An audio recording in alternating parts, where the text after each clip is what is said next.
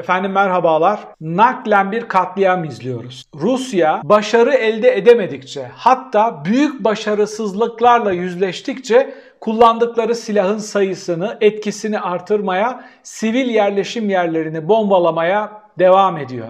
Putin birkaç şeyi hesaplamamış. Öncelikle Ukrayna ordusunun bu kadar çetin ceviz çıkacağını, bu kadar idmanlı ve hazırlıklı olduğunu hesaba katmamış. İkincisi batıdan bu kadar sert, yüksek seviyede ve oldukça etkili yaptırımların geleceğini hesaba katmamış. Son olarak da ordusunun bu kadar kötü olduğu, bu kadar başarısız olabileceği hesabını da masa üstünde değerlendirememiş. Zira otokrat rejimlerde böyle şeyleri değerlendiremezsiniz. Çevrenizdeki yalakalar sizi kör eder, gerçekliklerden uzaklaştırır, sizi izole eder. Tıpkı bir örümceğin avını hızlıca sardığı gibi sizi gerçeklere karşı sarıp sarmalar ve hiçbir şey göremezsiniz. Putin bir deha değil, Putin bir kör. Yanı başındaki komşusunu işgal edip netice alabileceğini düşünebilecek ve dünyanın ona tepki vermeyeceğini düşünecek kadar kör bir lider. Peki bu kör liderin bu gidişatına kan dökerek, sivilleri katlederek yol alan gidişatına içeride tek tek liderler nasıl tepki verdi? Erdoğan nerede duruyor? Muhalefet nerede duruyor? Hepsinden önemlisi Türkiye olarak, Türkiye kamuoyu olarak bizlerin nerede durması gerekiyor? Hepsini özetliyorum.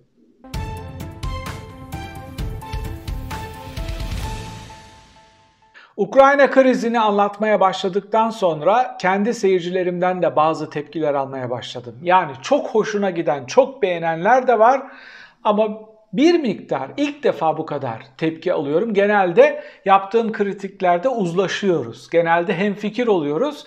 Ama NATO karşıtlığı işte küresel güçlerin geçmişte yaptığı hatalardan referans vererek işte benim oradaki NATO'nun kısmen oynadığı rolü anlattığım bölümlere tepki verenler oldu. Şunu öncelikle görmemiz gerekiyor. Ukrayna silah zoruyla NATO'ya girmek istemiyordu. Ukrayna'nın başına geçen Zelenski seçimlerde NATO üyeliğine başvuracağını ve almaya çalışacağını bir seçim vaadi olarak söyledi ve halkının %74'ü de ona destek verdi. Bu bir demokratik süreç. Rusya'nın bu hususta bazı çekinceleri varsa yaptırım uygulayabilir, farklı hamleler yapabilir. Sonuç olarak bunu bahane olarak kullandı Rusya. Netice itibariyle Ukrayna yarın NATO'ya girmiyordu. NATO'nun Ukrayna'ya verdiği bir söz de yoktu. Onu sadece seçim propagandası olarak kullandı Zelenski. Ama şunu görmemiz gerekiyor. Rusya'nın yaptığı kanlı bir işgal arkadaşlar.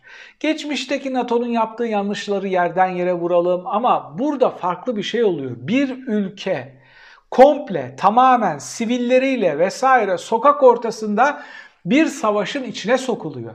Böyle net bir haksızlığa, böyle net bir katliama tepki vermezsek yarın örnek verdim size. Bu kadar cesurca Ukrayna'ya karşı Rusya'yı savunanlara bir soru sordum. Benzer bir şeyi Azerbaycan'a yapsaydı, bakın Türkiye demiyorum. Akşener bugün Türkiye dedi. Ben Azerbaycan dedim. Azerbaycan'ı işgal etmiş olsaydı aynı tepkiyi mi verecektiniz? Rusya'nın hakkıdır Azerbaycan nasıl olur da NATO'ya girmek istiyor mu diyecektiniz? Ya da farklı bir örnek verdim. Azerbaycan özgürlüğünü artırabilmek için Bakü-Tiflis-Ceyhan boru hattını Amerika ve Türkiye ile birlikte yaptı. Hatta İsrail iştirakı da vardı konsorsiyumda. Peki bunu kullanarak Rusya sen nasıl olurdu Orta Asya'nın gazını, petrolünü dışarıya çıkarırsın deyip istila etseydi aynı tepkiyi mi verecektiniz? Burada sizleri düşünmeye zorluyorum o sivil katliamının arkasında durmamaya zorluyorum ve NATO'nun orada oynadığı rolü ya da Zelenski'nin bu işgaldeki suçunu doğru değerlendirmeye e, davet ediyorum. Bu açıklamayı yaptıktan sonra şuna bakacağız. Erdoğan nerede duruyor? Saray iktidarı nerede duruyor? Erdoğan ilk gün o kadar sert tepki verdi ki dedim ki ya çok enteresan. Yani bunu hiç beklemiyordum. Hemen ertesi gün yaptırımlara katılmadı. Avrupa Konseyi'nde ki oylamada çekimsel oy kullandı. Yelkenleri indirdi, indirdi, indirdi, küçüldü. Rusya karşısında ben yokum dedi. Ben yokum. Şimdi çıkmış diyor ki Erdoğan Ukrayna'yı Avrupa Birliği'ne alıyorlar. Bizi de istila etmeleri mi gerekiyor Avrupa Birliği'ne almak için? Yani öncelikle şunu söyleyeyim. Sanki Avrupa Birliği'ne girmek istiyor. Sanki sen hangi reformu yaptın? Önünde bir sürü açılmış chapter var. Hangi ödevini yerine getirdin? Sen otokratikleşiyorsun, sen Putinleşiyorsun. Sen Putinleşirken kimi kandırıyorsun? Avrupa Birliği'ne bizi almıyor. Avrupa Birliği'ne Putinleri almıyorlar. Otokratları almıyorlar, despotları almıyorlar, hukuku, medyayı askıya alanları, hukuku emir eri yapanları, kendisine eleştiren yüzlerce kişiyi hapse atanları Avrupa Birliği'ne almıyorlar. Bunu çok iyi biliyorsun. Sanki Avrupa Birliği'ne girmek gibi bir motivasyonu ve derdi varmış gibi bir de konuyu da bilmiyorlar. Ukrayna'nın Avrupa Birliği'ne alınma süreci kabul edilmedi. Ukrayna'nın sadece Avrupa Birliği'ne başvurusu kabul edildi. Bundan Türkiye'yi nereye kıyaslıyorsun? Türkiye aday ülke. Çevrende bir tane mi danışman kalmadı dış işlerinden anlayacak diplomatik kavramları senin önüne yazıp koyacak. Komik duruma düşürüyor Türkiye'yi verdiği tepkilerle. Türkiye şöyle diyor. Bizim kendimize has şartlarımız var. Biz Rusya'ya şunu yapamayız. Avrupa Konseyi'nde çekimser kalırız. İşte Montreux yapsak mı yapmasak mı yapıyoruz yapmıyoruz. Herkesin kendine has şartları var. Almanya doğalgazının %55'ini Rusya'dan alıyor. Diğer Avrupa Birliği ülkeleri en az %35 oranında Rusya'ya bağlı. Herkesin Rusya ile çok stratejik ilişkileri var. Finlandiya, İsveç işgal tehdidi altında NATO ile ilişki girdikleri için. Polonya'yı her an vurabilir Rusya sevkiyat oradan yapıldığı için. Hiç kimsenin Rusya ile ilişkisi yok. Hiç kimsenin kendine has şartları yok. Bir tek Erdoğan'ın kendine has şartları var. Erdoğan'ı kıskıvrak yakalamış Putin. Karşısında en ufak bir adım atamıyor. 30 küsür tane evladını şehit ettiği gün ertesi gün gidip kapısında bekliyor. Onun için Erdoğan'la bir Türkiye'den hiçbir şey beklememek gerekiyor. Dışişleri Bakanı Çavuşoğlu da çıktı dedik yaptırımlara şöyle bir göz attık. E, gözden geçirdik, inceledik, yaptırımlara katılmak gibi bir eğilimimiz yok. Seni niye Avrupa Birliği'ne alsınlar? Sen Rusya'nın safında duruyorsun. Yaptırımlara katılmıyorsun. Çekimser oy kullanıyorsun. Sen Batı Paktı'nın bir üyesi değilsin. Sen NATO'nun bir zamanlar üye olmuş bir ülkesisin. Ama NATO masasında seni kale alan, seni değerlendiren, dediklerini dikkate alan hiç kimse yok. Çünkü sen bir paralel batıcısın. Batının içindesin ama orada Putincilik yapıyorsun. Zira bu yüzden de kimse sizi kale almıyor. Çok böyle ihtiyaç hasıl olduğu zaman parayı basıyorlar. 6 milyar euroyu veriyorlar. Diyorlar ki şu göçmenlere sen bakıyorsun. Sen de tamam diyorsun. Bitti. Senin batıcılığın bu kadar. Senin batıyla ilişkin bu kadar. Batılılaşmayla ilişkin bu kadar. Şimdi peki muhalefet nerede duruyor? Muhalefetten açık konuşayım. Kılıçdaroğlu ciddi bir tepki veremedi. Neden? Kendi izleyicilerimden de görüyorum. Öyle bir Batı karşıtlığı, öyle bir NATO karşıtlığı, öyle bir kritik duruş var ki kendi tabanından korktuğu ve endişe ettiği için ciddi bir tepki veremedi Ukrayna konusunda. Burnumuzun dibinde bir katliam yapılıyor ama ana muhalefet partisinin lideri kendi tabanından gelecek çünkü kendi partisindeki elitler, eski milletvekilleri, gazeteciler vesairelerin okumalarına bakıyorsun. İnanılmaz yani oradaki Putin katliamını neredeyse meşrulaştıracak bir şey var, bir söylem var. Akla hayale gelmeyecek, uluslararası hukukla örtüşmeyecek bir söylem. Uluslararası hukukla, demokrasiyle bu kadar problemi olan bir söylem içeride demokrasi talep ederken çok zorluk çeker, çok güçlük çeker. Yani en milliyetçi, en militarist dili kullanan parti, muhalif partileri bloğunu kastediyorum. İyi Parti'den Akşener çıktı tam bir merkez sağ lider gibi. Gümbür gümbür. Çok açık, net, dobra, mert bir şekilde ifadeler kullandı. O kadar berrak, o kadar şeffaf ifadeler ki ve şu mesajı verdi Batı'ya.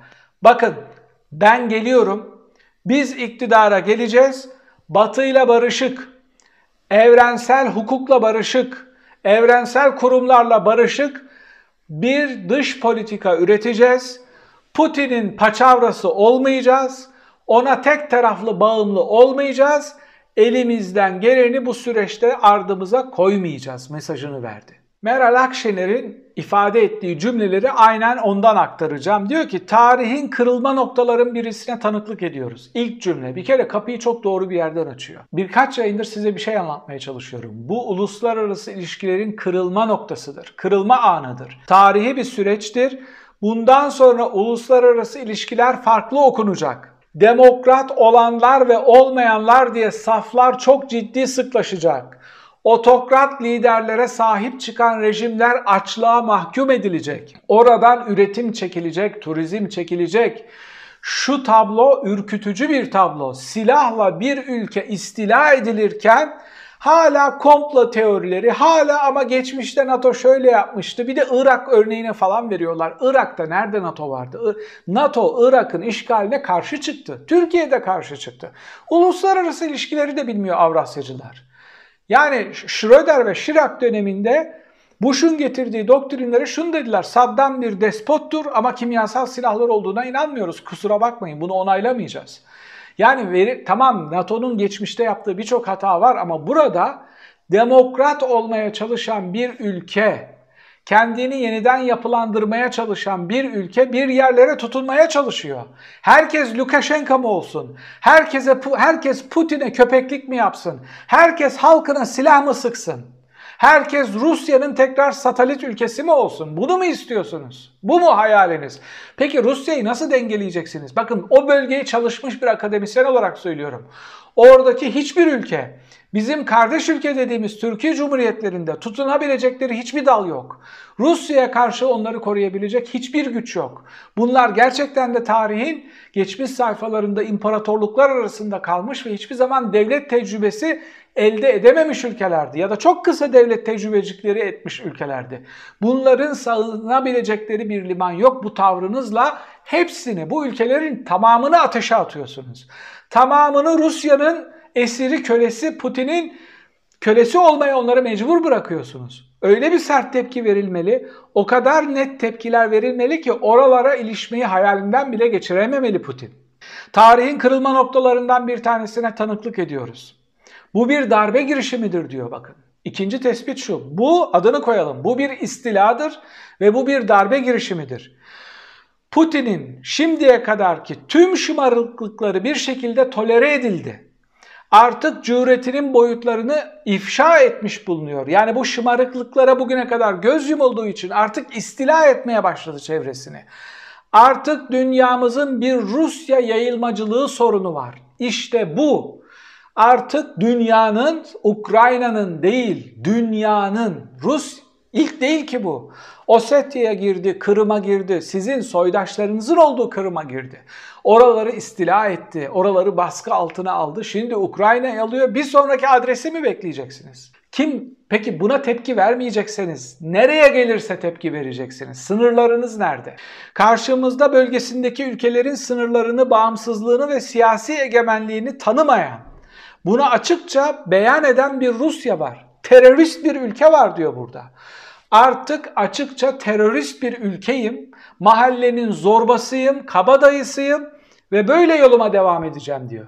İşin kötü yanı ne biliyor musunuz? İslamcıların da hayali böyle bir lider. Erdoğan işte o Arap Baharı'nda çıktı oraları demokratikleştirmek yerine ihvan hareketine parayı silahı bastı. Ne Osmanlı'yı kuracağız dedi İslamcılar coşmadı mı? E aynısını Putin yapıyor işte. Aynısını yapıyor. Niye kızıyorsunuz o zaman?